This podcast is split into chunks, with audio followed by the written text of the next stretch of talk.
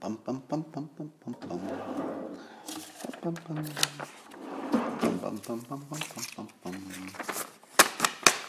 Hey, good morning. Come on in. Come on in. I hear there's a little problem called institutional racism. As soon as I heard about it, I said to myself, well, I'm going to solve that. And so this morning I will uh, solve institutional racism, probably end all of the protests, I don't know, by the end of the hour. Um, and it made me wonder why didn't somebody ask me before? You just had to ask me. I could have solved all this before, but we'll get to that in a moment. But first, is there something we're forgetting? Yeah. Yeah, there is. It's called the simultaneous sip. And all you need to participate, you know. All you need is a cup or mug or a glass, a tankard, chalice or stein, a canteen jug or flask, a vessel of any kind. Fill it with your favorite liquid. I like coffee. And join me now for the unparalleled pleasure, the dopamine hit of the day, the thing that makes everything better, including institutional racism, but only if you drink it black. It's time for the simultaneous sip. Go! Uh huh. I feel the racism declining everywhere in America. Just a little bit. And you might not notice it on the first day, but it's only one sip. Imagine what you could do with multiple sips and everybody sipping together. I know, it's unbelievable. So uh, I've decided to go on strike. I'm going on strike. And here's what I'm no longer going to do. I'm no longer going to pretend I know what the fuck institutional racism means. I'm just not going to pretend I know what that means. Do you know what it means? Do you know what you're supposed to do about it?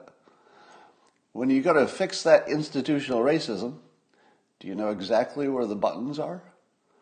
How about the levers? Do you know where the levers are?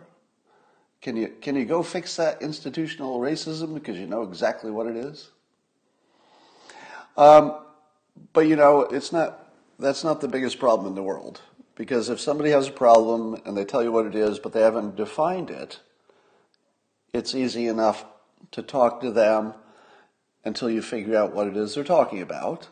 You know, you can you work through it and say, all right, what exactly do you mean?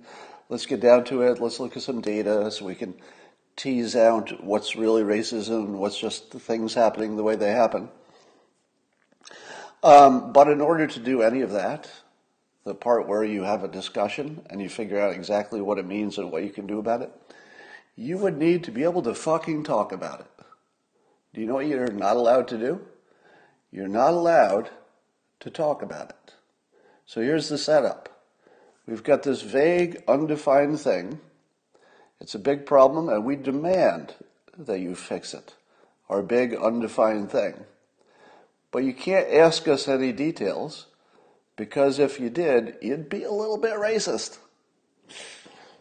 For example, um, the top editor of the Philadelphia Inquirer has stepped down from his role after the newspaper published an article with the headline, Buildings Matter Too, last week, according to an internal memo. Uh, CNN is reporting this. That's right. The, an editor of the Philadelphia Inquirer, one of the most prestigious you know, of the local newspapers, 20 year employee, had to step down because he used the wrong words. Do you think that this 20 year employee is a racist? Well, he used the wrong words. He, he, uh, he used the Black Lives Matter saying, but he used it about buildings and implied that a building is important as a black life. Well, you got to go. You got to go. Those 20 years you spent, out the door. Goodbye, racist. Goodbye. If you think if you think the economy is important, which is what he's talking about when he talks about buildings, if you think the economy is important to keeping people alive, racist. You gotta go.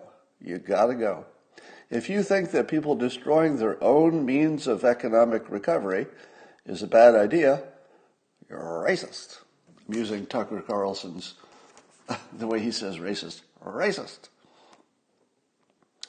Um, so I'm going on strike. Uh, I'm not going to pretend to be useful. I'm not going to pretend I can help. I'm not going to pretend you're even serious. I'm not going to pretend that there's anybody who really wants this problem solved until you can let me talk about it. So as soon as I get, I and everybody else, it's not just about me, but as soon as we get a pass that we can even have the conversation, we can't even fucking have the conversation without getting canceled. Don't expect me to fucking help if I can't even talk about it. Now, when I was talking to uh, Hotep Jesus the other day, and if you watch that, you realize that there were there were some spots where I said to him directly, "Well, you can say that, but I can't. You can say that," and he did. He said it in direct words, and I said, "I can't even say that. I wouldn't even be part of that conversation because I can't even agree with you. You can say it, and I can't even agree with you." How, how, the, how the fuck am I supposed to help? Really? Now, I think we should stop kidding ourselves that when somebody says we're going to march until you fix institutional racism, that that's actually a useful thing, meaning that it's useful the way it's framed. Um, I don't doubt that there is such a thing as racism. I don't doubt there is such a thing as the institution set up to advantage or disadvantage somebody. I don't doubt any of that. I'm not questioning the existence of a problem. I'm just saying if you can't define it a little bit better and I'm not even allowed to talk about it, don't fucking expect me to help. I mean, really, don't expect me to help if you won't let me even talk about it. That's a basic. Here's another thing you need to do in order to get me off of strike. Take yes for an answer. How about that? How about when you say, Would you like to help? And I say, Yes. You say, Oh, okay. Let's, let's see if we can figure this out. How about not protesting me after I say yes? How about not burning down shit after people say yes? How about after you get our attention and everybody is like, yeah, yeah, let's do it. What, what do you got? Give us some ideas. Let's, let's, let's bounce this around. How about if you won't take yes for an answer, don't expect me to fucking help. You know, if you're trying to change my mind from no to yes, okay, protest along, protest away, my help. But once I've said yes and you're still burning down my shit or, or other people's shit, don't expect me to jump in there and be helpful. I'm not going to do that. So I'm on strike.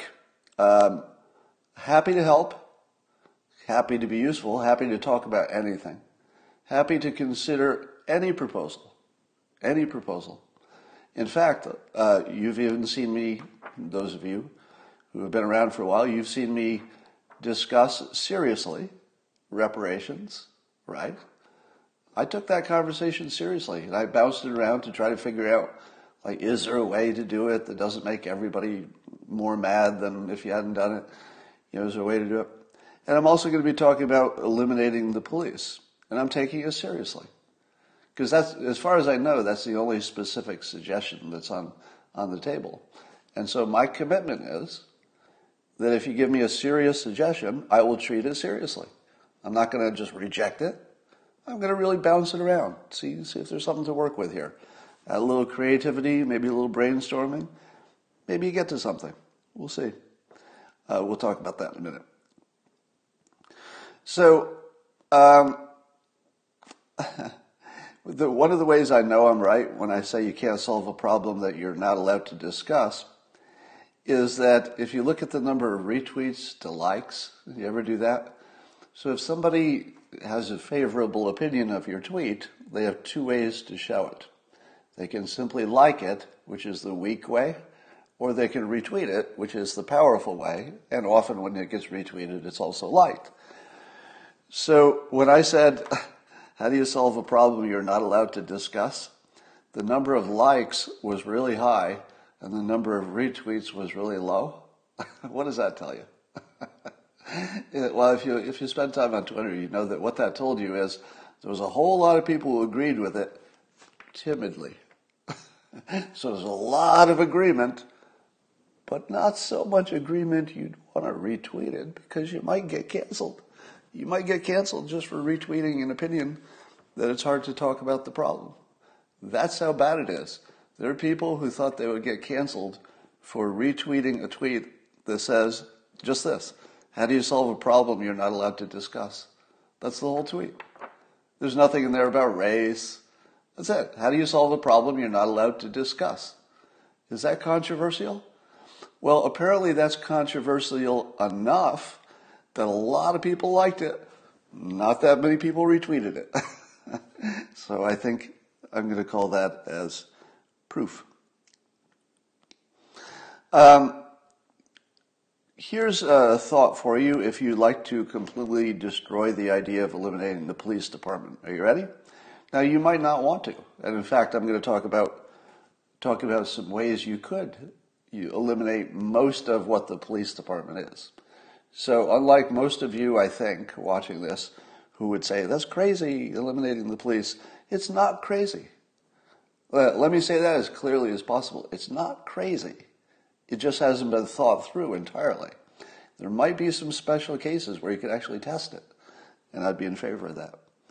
Um, so here's the kill shot if you just didn't even want to have that conversation. And it goes like this Eliminating police transfers power to men. That's it. That's the end of it. Eliminating police transfers power to men. Because where does power go when there's a vacuum? Well, when there's a vacuum of power, it's going to go somewhere, right? Somebody always emerges to take power, have power, rises to power. Power just sort of happens. If you put a bunch of people together, sooner or later somebody's going to be the leader. They're going to be a warlord. They're going to be a gang leader. They're going to be the president. We just always have leaders. So if you take if you take uh, the police and the power that the police have to you know keep order in a certain way, if you take them out of the equation, it seems to me that men abusing women would go up. And it seems to me that a woman would have to depend on a man to defend the house. And if the woman is depending on a man to defend the house, it gives that man a lot more power over the relationship too. Because the woman would not be uh, as comfortable, it's never really comfortable, to be in a, let's say, a bad neighborhood and not have a man in the house if there's also no police. So if you're a woman and some stuff goes down, who do you call? Vigilante? Police? Who do you call? So I think in a world with no police, the relative power balance between men and women would would shift fairly radically, and men would be suddenly at a greater premium. In other words, if you have a police force, you don't need men in your town as much because they don't have a protective power. You know, the police are taking some of that, not all of it, of course, but they take some of that burden. So the value of men to society because we don't have babies. You know, we're not allowed, not allowed. We can't physically have babies. But one of the things we can do is kill people, basically. I mean, that's what, unfortunately, men are optimized for protecting children of their own and killing anything that gets in the way. We're sort of, sort of designed for that. And if you take the police away, men would fill that role um, you know, gangs will form, warlord situations, neighborhood watches, but the, you know, the real uh, the muscle in it would be mostly men. So if you want men to have more power in poor neighborhoods, get rid of the police. That would be an obvious way to do it. All right, let's talk about could you ever get rid of the police and have something that's good? All right. Now, your immediate thought when you think of that, you immediately think, all right, a situation with police, like now, versus a, a situation where there's just no police. And you, in your mind, you see the criminals running wild and everything's getting looted because there are no police. But I don't think anybody's talking about that, right? I think that's just a conservative, exaggerated, comic version of what no police means. No police doesn't mean no police. the moment you think that getting rid of or dismantling the police actually means there are no police, then you've completely misunderstood the proposition, in my opinion. In my opinion, what this really means is you're changing the definition of what a, a police officer is. So that a police officer would no longer be someone who's in, wait for it, wait for it, the key part is coming, a police officer of the future in this police-less town would be somebody who's not in the police union. That's pretty much it. Just somebody who's not in the police union, maybe doesn't even take a paycheck from the city. Could, take, could be taking a paycheck from the community, homeowners association. You know, you could imagine a lot of different models where there's somebody with professional training, they have a gun, and they have some authority, and they have a paycheck. So if you've got a gun, you've got training and law enforcement type stuff, security type stuff, and you've got a paycheck, you don't have to be a police officer in the police union. You could just be the person they hired to take care of things.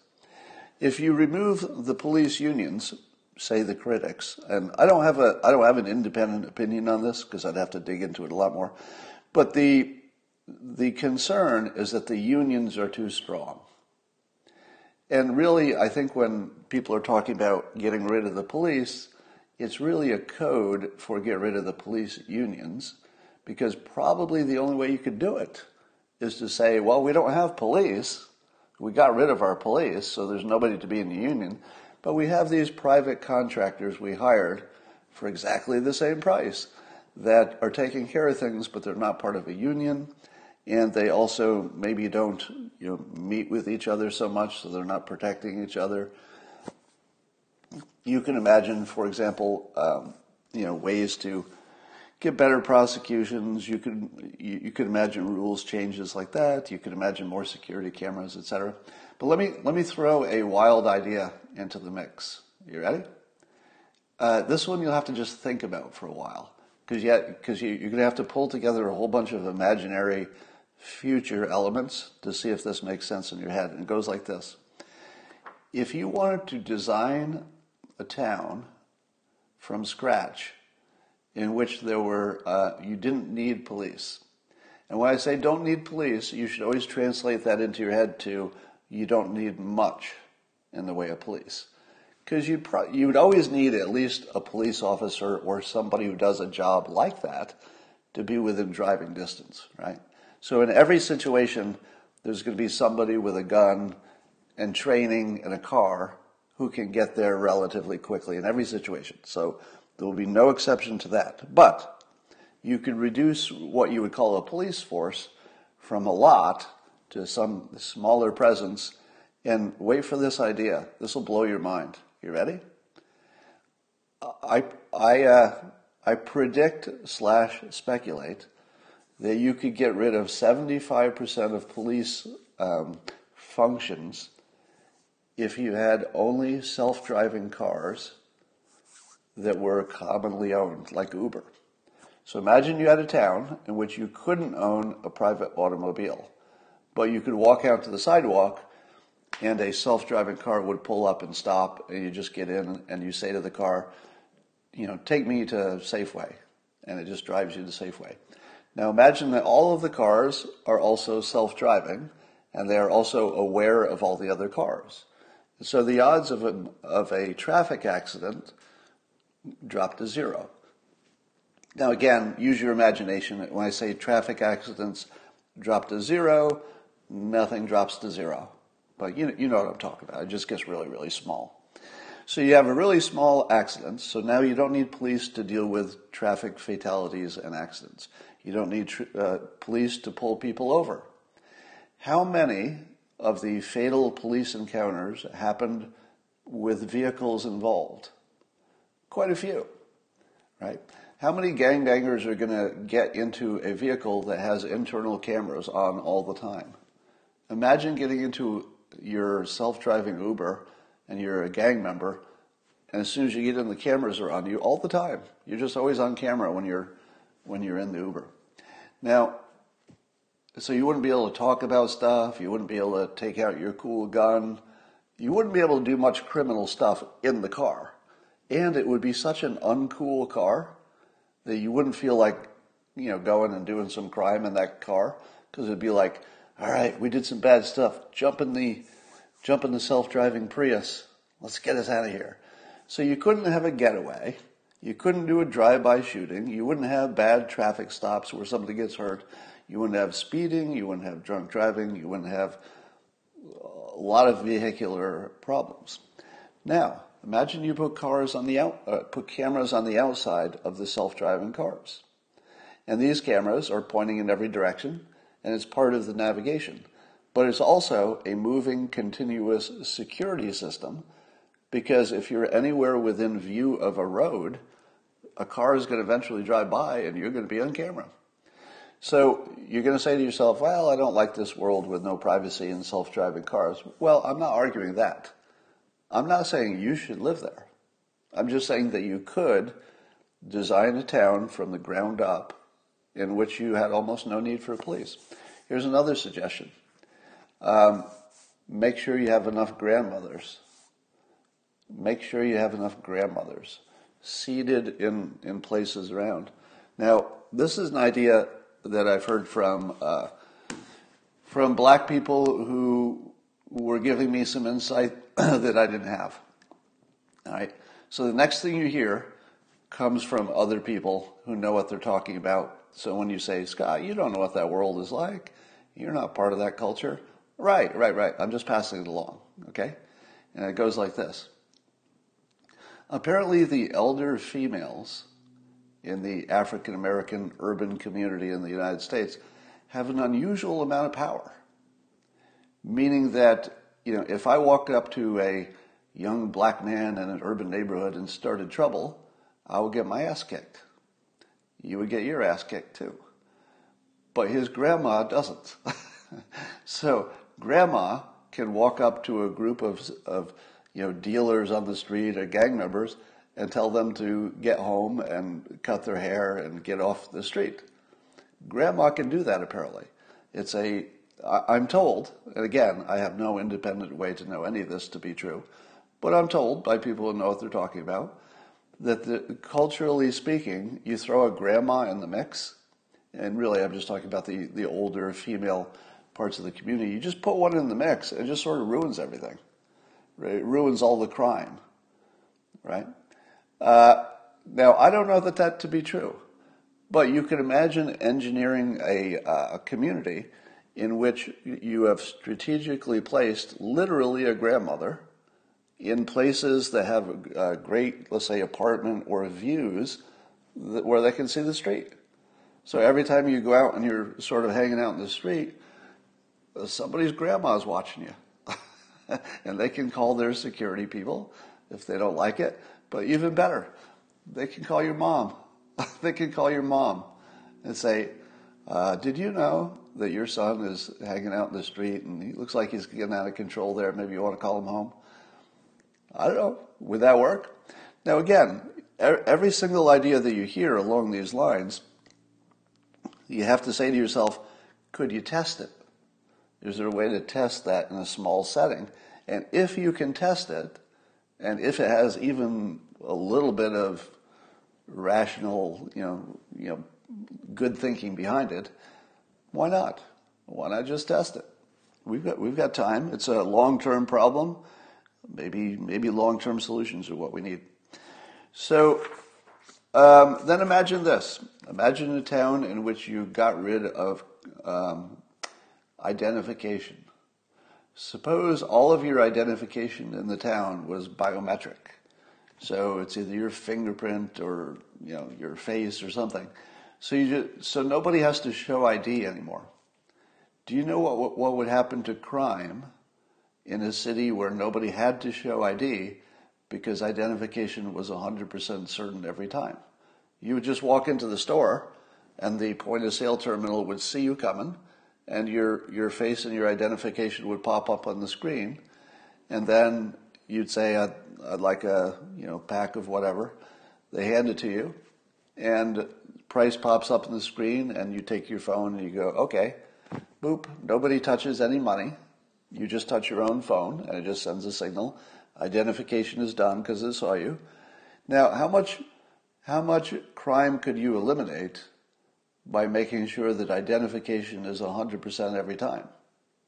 You'd have to walk in with actually a mask on to commit any crime at all. You couldn't even walk in the front door unless you had a mask on. And if you had a mask on, uh, that should trigger a, uh, let's say, whatever replaces the police, a security force immediately. Let's, let's say that you've got cameras everywhere. This is the future town that doesn't exist. And there's somebody who's up to no good, and they know there's cameras everywhere, so they put on a mask. And let's say it's not the pandemic, so a mask is unusual.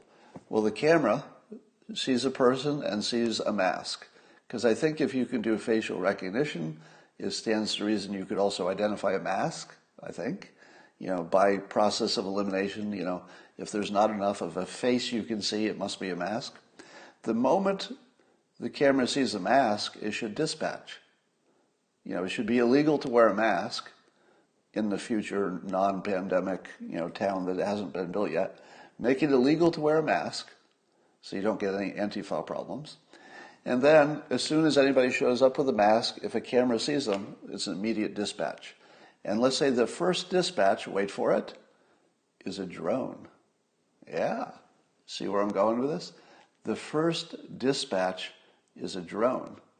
So, guy puts on a mask, and you, know, you have to walk there because you don't want to use your self-driving Ubers for your getaway car. So already it's got to be within walking distance, or it's too hard to do and get away with it. So criminal is within walking distance, puts on his mask in the in the alleyway, goes into the convenience store and robs it. The moment the mask went on and he walked in, he walked past the camera, a drone was dispatched, small one, and the drone came up from I don't know a block away because you've got you've got drones on rooftops, strategically placed, so there's maybe one drone every block or so.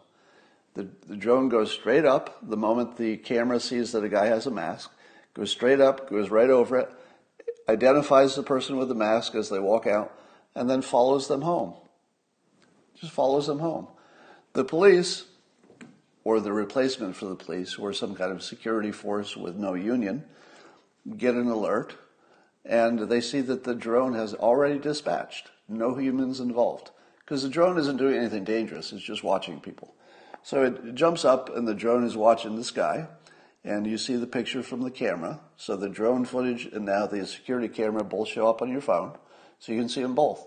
You can see what the drone saw and why it launched. Oh, guy with mask walking into 7-Eleven, and drone got his uh, got his identification. Uh, no, it's not an identification because he's wearing a mask, but it's okay. The drone is following him, and it looks like okay, drone is uh, looks like he'll be going past Elm Street in about a minute. Uh, I'll just send him a message on his phone. Hey, um, I see you in that self-driving car, um, and you've been identified as having robbed the convenience store. If you go back and, and, and give everything back, we'll let it go. Let's say there was no gun involved. You know, maybe it was a fake gun or something. I don't know. But you can imagine a situation. You you can begin to imagine that you could actually get rid of police. But in order to do it, you would also have to get rid of privacy, right?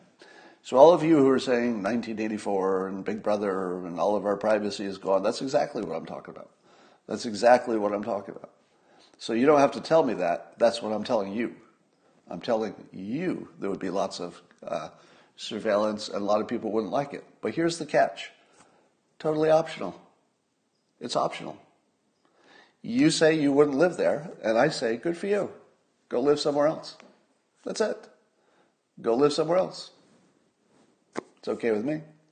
All right, here's another idea to throw on this. I said that the the self-driving cars would all have cameras, and you know, somebody in the comments said, uh, I'll, I'll, paraphrase, but you don't want cameras on you all the time. Sometimes you need a little privacy, if you know what I mean. And here's my idea all the cameras would be encrypted.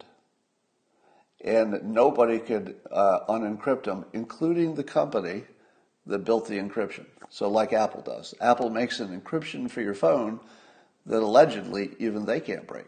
There's just no way to get it.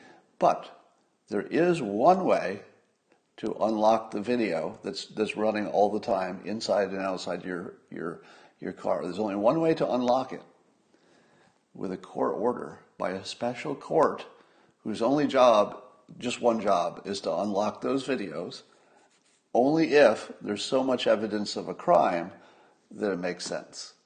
And then only those judges would get to see the full video, and then only the judges would get to edit out anything that was just embarrassing or personal, just down to the part that told you whether a crime happened or did not happen. So, so in other words, there'd be lots of recording all the time because storage is cheap, but it would be encrypted, and literally nobody could unencrypt it unless it was a specific crime, went through a court system, special court unlocked it, and then edited it down to just the part that mattered. Now, would there be FISA like abuse? Yeah, there would be. Because literally every system you build has problems, right? So there's no way you could build that system without problems. But you'd probably learn how to tweak it and fix it and adjust it and move forward, just like everything else. All right. So you don't need to love all of those ideas, which would not be the point at all. The point is that you actually could imagine, I think you could, a world with, that did not have a standard police force in which you could legitimately say we got rid of the police, but we replaced all those functions with these other better ideas and new designs and stuff like that. I think it, I think it's possible. Um, for those of you who are talking about the FISA court, I, I acknowledged you don't need to tell me that there would be abuse because I'm telling you there would be abuse. so you don't have to all tell me that the FISA court would had abuses and therefore this would have abuse. I'm telling you that there would be abuse, but it might still be worth it in, uh, when if you net it all out. All right, so I've been listening to this whole uh, national racism conversation, and I've been trying to uh, trying to build a framework in my mind to understand it all. Because until you understand it all, you can't really move forward, right? So I'm going to give you my current understanding. Um, and of course, everything's subject to change, but this is my best understanding of where we're at and why we're having trouble talking, especially on the left and the right. a lot of this came after uh, talking to uh, Hotep Jesus, which made me think kind of deeply on some things I hadn't thought before. And as you, as you already know, the left and the right have very different, let's see if I can get the light off of this, have very different uh, ways of looking at the world, but they also have different language. And you, you probably all suspect that part of the problem with these protests and the, you know, what seems to be some kind of a division, but not really, in the sense that we all seem to be on the same team, and yet we're acting like we're not. It's like we're talking different languages or something. And here's why I, th- I think that's true. I think the conservatives, and then I'm just going to lump everybody on the left, all the progressives and liberals and Democrats and stuff.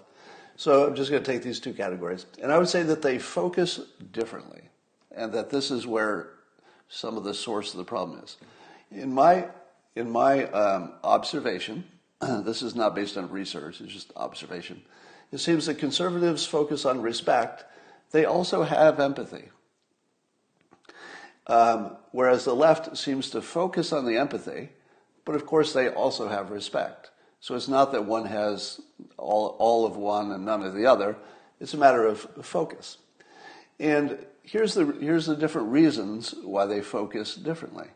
I think conservatives say that empathy is a bad system. That you can have empathy, you can feel empathy, but displaying empathy is a bad system that's bad for everybody. It's bad for the person you're displaying the empathy for, it's bad for you, it's bad for everybody. It's just all around bad. And here's why. If, if you let empathy be part of your structure, then the person who complains the most effectively gets the power. That would be the system.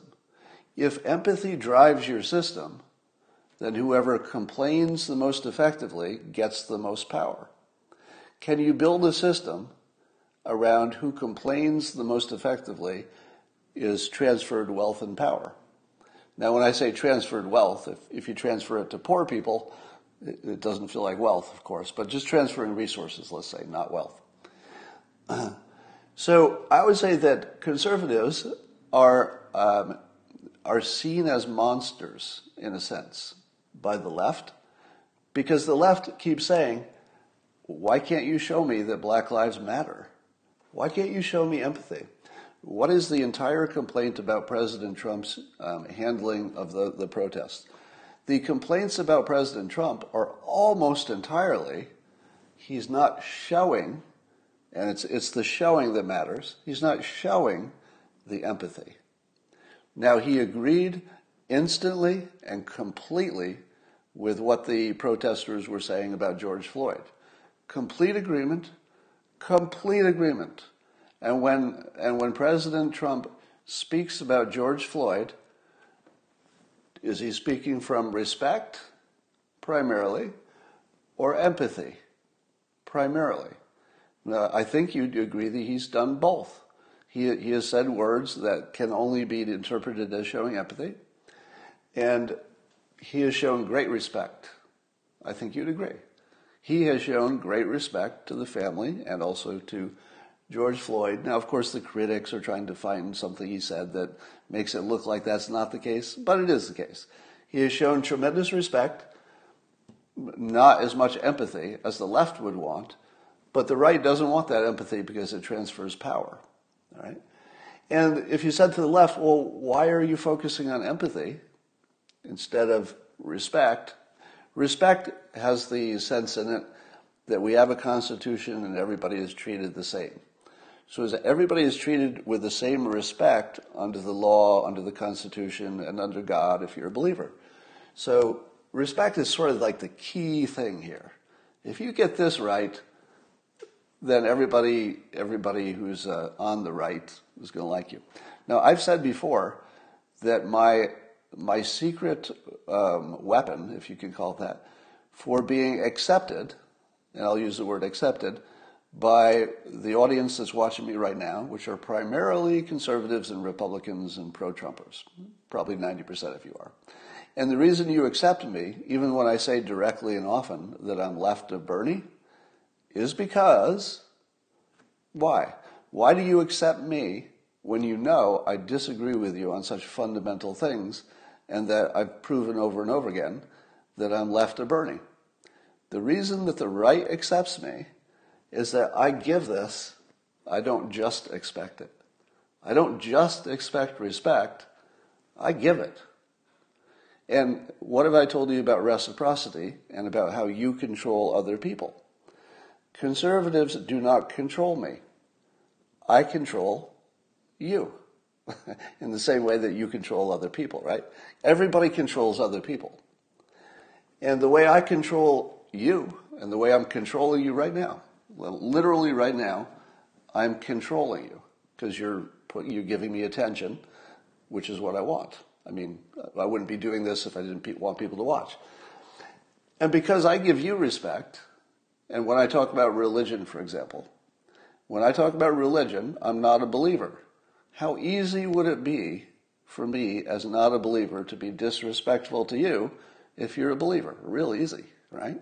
I've been there. I've done that, right? But my current sort of philosophy of life is that there are just different filters on life and nobody really has the right answer. So I don't, I don't privilege my filter on life. If you have one that works well, and I observe that Christianity and other religions, they do work well. They work really well for the people using them. So if it works well, I'm really happy for you. That's great. Because I don't think I have the right, you know, I don't, think I got the right answer and you got the wrong one. We're just using different filters. If yours works for you, maybe it wouldn't work for me, but I'm not going to criticize it if it works for you. So I come, I come at you with complete respect. And it's real. It's complete respect. So I can, I can have a conversation with you on any topic, and I can walk away even if I, You, probably the most common thing I hear from people who respond to me privately about the, the periscopes is people will say, "Yeah, you make me really mad, but you know, I, I like tossing these ideas around, so I keep coming back." So that's what I'm going for. I don't mind that you get mad at an opinion as long as you know it's not about us, right? It's not about me and you. We're, we're talking about the opinion, your opinion, my opinion. They, they live separately. They're like, they're like creatures we're watching. So, what do you do about this? Oh, and then there's one other extra confounder, which is that if you're on the left and you're talking to anybody uh, on the right, and I wish I wish I'd reversed these on the on the on the photos or on the graphic. Uh, but if you're trying to talk to them, because the people on the right filter things through the language of religion quite often, it doesn't sound scientific. So you only need one or two senators who are Republican to come out and say, well, God will determine the temperature of the earth. And then if you're over here and you're saying, um, what?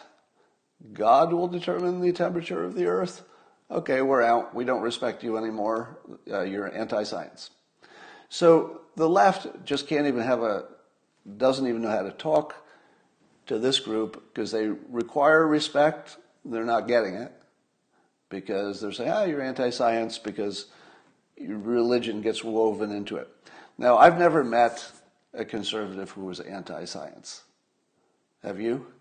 Have you ever met anybody who was anti science? You know, somebody who didn't believe that if you run a controlled experiment and it gives you a statistically valid result, that that doesn't mean anything because what? Because God? I, have never met a conservative who didn't think a controlled clinical trial wasn't a good idea. I've never met a conservative who thought uh, that, you know, testing things and moving toward truth with the scientific method was a bad idea. I've never heard of that. But the left thinks that's true because of the, the religious filter that a lot of the, the right uses to talk about things. Um, so, so, so what do you do about this? Well, the first thing you'd have to do is recognize it, which is that the conservatives are saying, well, you're saying that we have this institutional racism, and you're saying that what you want is empathy. Well, how does empathy fix it? How does empathy solve anything? Empathy actually makes things worse because conservatives are, um, let, us say that they have an incentive based view of the world. That capitalism creates incentives, that's good. Voting and democracy creates incentives, that's good. The Constitution creates a system where people have incentives to act a certain way, that's good. So if you've built a system that takes into account people's human motivations and how people act in the real world, that's a good system. so if you've got something you're trying to fix, institutional racism, and the way you're trying to fix a system is with empathy, that's just the wrong tool. It's the wrong tool. If we gave you what you asked for, you would be worse off, not better. You don't believe it? Here's how it goes. Give us empathy. All right, here's our empathy. Now we've got the empathy. Give us what we want. You got all this empathy. Give us what we want. Let's say you do. Let's say it worked. Let's say the, the protests and everything created more empathy, and the more empathy caused more resources and attention to be given. What kind of system would you have built if you took that path, you followed the empathy, and you acted upon it? you would have created a system that guarantees the destruction of your country. Because the next group says, wait a minute, did that work? Are you telling me that worked? What does the next group do? The next group says, oh, that's how you get power. You get power by being the best complainer, uh, uh, demonizing the people that you don't like as racist or you know devils of some kind, and so I'll do some of that. If you incentivize complaining, complaining, that's what this is, right? It's is asking for empathy is pretty much just complaining. There's no solution offered. There are no specifics. There's no bill that's being offered. No nothing. That system is not a system. It's a system that can't work anywhere. But if you could find something that was an actual system, conservatives would be all over it. But in order to get to any kind of a workable solution or legislation or process or training or anything that's useful whatsoever, you have to at least agree what the problem is and what you're talking about. and here's what happens when we talk about this stuff. It always goes down this funnel, and it goes like this. How many times have you seen this? Um, somebody, a conservative, might say, hey, more white people are killed by police than black people. Is that true? That is true. There, there are way more white people who are killed by police than black people. So is that the end of the conversation? No, no, no, that's not the end. That's more like the beginning. Because more black people are killed by police as a percentage of their population. So there are only 13%, uh, I think, black citizens of the United States, 13%. But the police will kill more than their share of the black population compared to the white population because there's so many more white people. So even though the raw number, the raw number of white people is higher, as a percentage of the population, yeah, it's reversed. But wait, are we done? No, no, we're not done.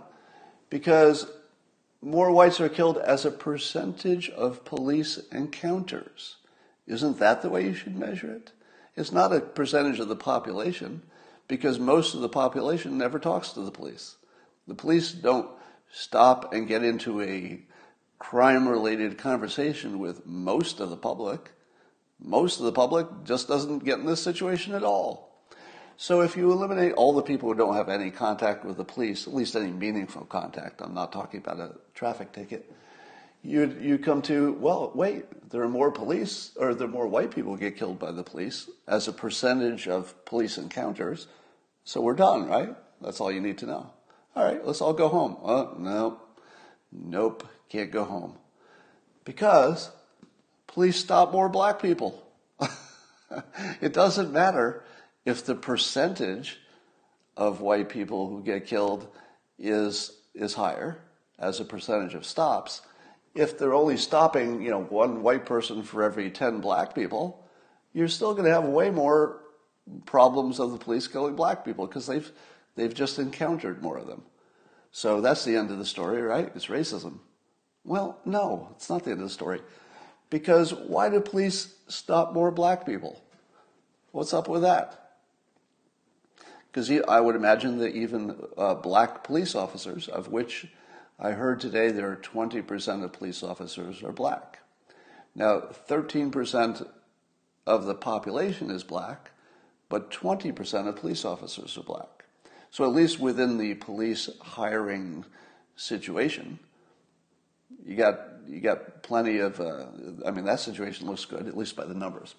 But why did why did police stop more black uh, citizens? Well, I would call it the Willie Sutton problem.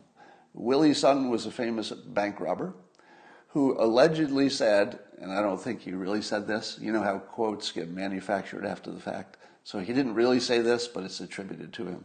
And he was asked, why does he rob banks? Because he was a famous bank robber. And when asked, why does he rob banks? He says, that's where the money is. What are you going to rob? You're going to rob something with money, and banks have the money, so he robs banks. Where are the police supposed to go to do police work? Don't they go where there's more crime? Wouldn't you expect? Wouldn't you expect that you would send more police into a high crime neighborhood? If, if it's a high crime neighborhood, and you could just say because of poverty, because of economics, etc., you don't even have to bring race into this. The police will always go to the high crime neighborhood and stop more people in a high crime neighborhood. So, what do you do about that? What do you do about that? And then here's where the trail goes cold. So if you watch my conversation with uh, Hotep Jesus yesterday, I asked him this question, and I said, I can't, I can't talk to this question, but you can, because there's some things that you can say in this world of ours that I just can't. And I said to Hotep, would you say, in your opinion, that the different cultures and ethnicities respond to police the same way? And he laughed and he said no, basically. And in his, in his experience, young black men can be a little bit more, let's say, uh, display some attitude or a little bit more resistance than maybe some other group would. Now, if I said that, which I wouldn't, I get canceled immediately. So how do I get in the conversation? I can't even have this conversation, right? Without getting canceled. And it seems to be really the key to unlocking all of these statistics that people who are bad at math get, get trapped by. Because most people just stop at one of these boxes and say, oh, well, there it is. That's the end of the story, this one box. But you really have to work through all the boxes and all the percentages and it's always going to come back to this with a question mark. Is there something different that's happening at these stops? Now, would you expect that it would be true that young black men resist more, which would be a racist statement that I'm not making? That, so I'm not making that claim. But I'll make the following claim. If I lived in any place where I thought the police were more likely to stop me and hassle me and kill me, so, in other words, if I believed that the police were oppressing me, how would I respond when they stopped me for something I thought was an illegitimate stop? What would be my attitude as a young, white, white man? Let's say I'm 23 and it's me. It's literally me at 23. I'm a young white man and I, I've come to believe that in my town, young white men are stopped by the police more often. Doesn't mean it's true. Doesn't mean there's not a reason for it. There's a lot of crime there. Doesn't, you know, it doesn't matter the facts of it. It's in my head. It's in my head, true or not, that I'm being victimized by the police. Now, the police pulled me over and I was just minding my own business. What's my attitude? I'm young. I'm male. 23 years old. I think I'm abused by the police. I'm stopped for nothing. And I'm me, I'm a white guy, so it has nothing to do with race. What's my attitude? What's my attitude? A little bit aggressive. It's a little bit aggressive. I would probably step toward the cop. I might even close the distance because I want that cop to know I'm not afraid of him. I want that cop to know he's not going to get over on me. I want that cop to know he can arrest me, he can put me in handcuffs, but he's not going to break my spirit because I'm not going to let these cops walk all over me in my territory. I'm not going to let them discriminate against me for being young or whatever.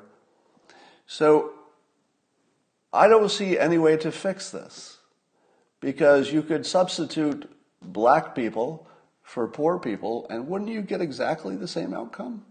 It, it's almost like the race disappeared. If you work it all the way down to the end, it's the simple fact that there's more police activity in high crime neighborhoods that largely guarantees the people in that neighborhood will feel oppressed. Now, it doesn't matter if they are or are not. Wouldn't you feel oppressed? If the police were just always beating up people who look like you and not beating up people who look like something else, and the news stories that you hear are only the people like you getting abused by the police. How many news stories have you heard this week of white people being abused by the police? The only one I know of is that 75 year old white guy who got pushed down in Buffalo. And the only reason you know that is that the context was a Black Lives Matter protest. If it had been any other context, nobody would have cared, right? Nobody would have even noticed. It wouldn't be news. Certainly wouldn't be news. So you have this unsolvable problem that is the nature of it that you could remove you could remove race entirely and it would look exactly the same it would look exactly the same because there's more police activity you're just naturally going to think they're on you you're going to act a certain way it's just and now how would you solve something like this the way you would solve it is to be able to talk about it honestly to be able to say look you know everything's on the table there's no canceling of anybody. Let's just talk about it honestly. But you can't, because that's the other rule. You're not allowed to talk about it honestly. you just can't. You'll get canceled. Just like the uh, the editor of the Philadelphia Inquirer, who got canceled for simply having a, a non-standard opinion. And so I say to you, as long as this institutional racism is an undefined concept with no specific ac- activities requested, as long as I, as a white person in America, am not allowed to even discuss the topic, not even allowed to talk about it, how the fuck am I going to help? Really? So I'm on strike for being helpful as long as there's no specific suggestion and I'm not allowed to talk about it and people won't take yes for an answer. If you won't take yes for an answer, I can't talk about it, and you don't have any suggestions to even talk about, I'm on strike. I can't help you.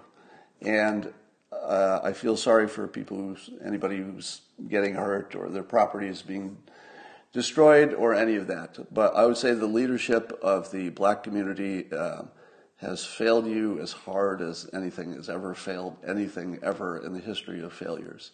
And it's um, it's a tragedy because it wouldn't take much in terms of good leadership to produce some kind of a better outcome. But there doesn't seem to be any. Uh, in fact, I don't even know who the leader is, right? Do you even know who the leader of Black Lives Matter is? Or is there even one? Is there one leader? I don't even know. Do you? as long as this has been going on, can you, can you conjure up in your mind the face or the name of a leader of any of it.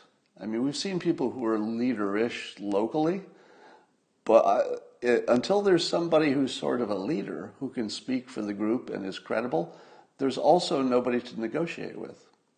There's nobody who could give you a suggestion that you could deal with it because uh, it's a group of people who don't have a common goal. If the people marching had a common goal with specifics, they do have a common goal of, you know, ending racism. So that part is common. But until they have a common uh, common formula for how to do it, it's just a bunch of angry people. There's nothing you can do with that. Uh, I'm seeing somebody say in the comments that uh, the fatherless situation is is the cause of it, and I don't think that's true. Let, let me just put that out there. It's the most common thing that conservatives say, and um, I don't think it's true. I think that that's one of just a lot of variables. It's a big one. I would say that you know the uh, cohesiveness of the parental unit is a big variable, but it's just a lot of other stuff that really matters. A lot in the individual, a lot in the situation, etc. Um, you know, I haven't heard of Hawk Newsome since any of this started, so I don't know if he's still he's still active or he's just not he's not doing stuff that's making getting attention. Has anybody heard of Hawk Newsome uh, being active in this? I haven't seen anything. Um, and uh, DeRay McKesson, I've not seen him uh, speaking in public. Haven't seen him on TV. I don't know if he wants to or whatever. So is is DeRay still involved? Because there, there's this weird leadership vacuum where you'd expect that whoever was, you know, the the leader would be on TV every day. Because that's the whole point, right? Is to is to communicate. It's the to get the message out. So I don't know if there's a, I don't know if he's being uh, locked out. Is it possible that the the major news networks are are freezing him out from coverage? Is that possible? Because why wouldn't why wouldn't they be at his house or putting a microphone in his face every 10 minutes for the last two weeks? It seems like that would be the obvious thing to do. So there's something going on leadership wise, and I'm not sure that Black Lives Matter has a has a formal leadership because I, I don't know if all the groups do they all get together and vote in some way? I don't know how that works. All right. Um, start with fathers and move up the list. Yeah, I just don't think so. I think it starts with strategy. I believe it starts with strategy, and um, that if you ignore that for other factors, you're just going to go down the wrong, wrong trail. And when I say strategy, I'll just repeat the, the fast version of what I said uh, before in other periscopes, that if you find a way around racism, that's your smarter play. Because trying to make it go away is just not possible. you because the very next baby who's born tomorrow is going to have pattern recognition as part of a natural part of its brain. And that pattern recognition is not very good. It sees patterns that aren't real. And that's, that's what gives you bias. So you can't get rid of the fact that the brain is a, is a bias generating machine because it always makes decisions all day long without the benefit of a clinical scientific trial. It just says, well, it worked last time, we'll try it again. That's pretty much your whole brain right there. It worked three times, you know, the last three times I tried it, I'll try it again. It's a pattern. So, as long as that's the truth, the best you can do is find a strategy that makes it not matter. Just as you can't stop the rain, but you can find a strategy for getting out of the rain. Build a roof, get an umbrella.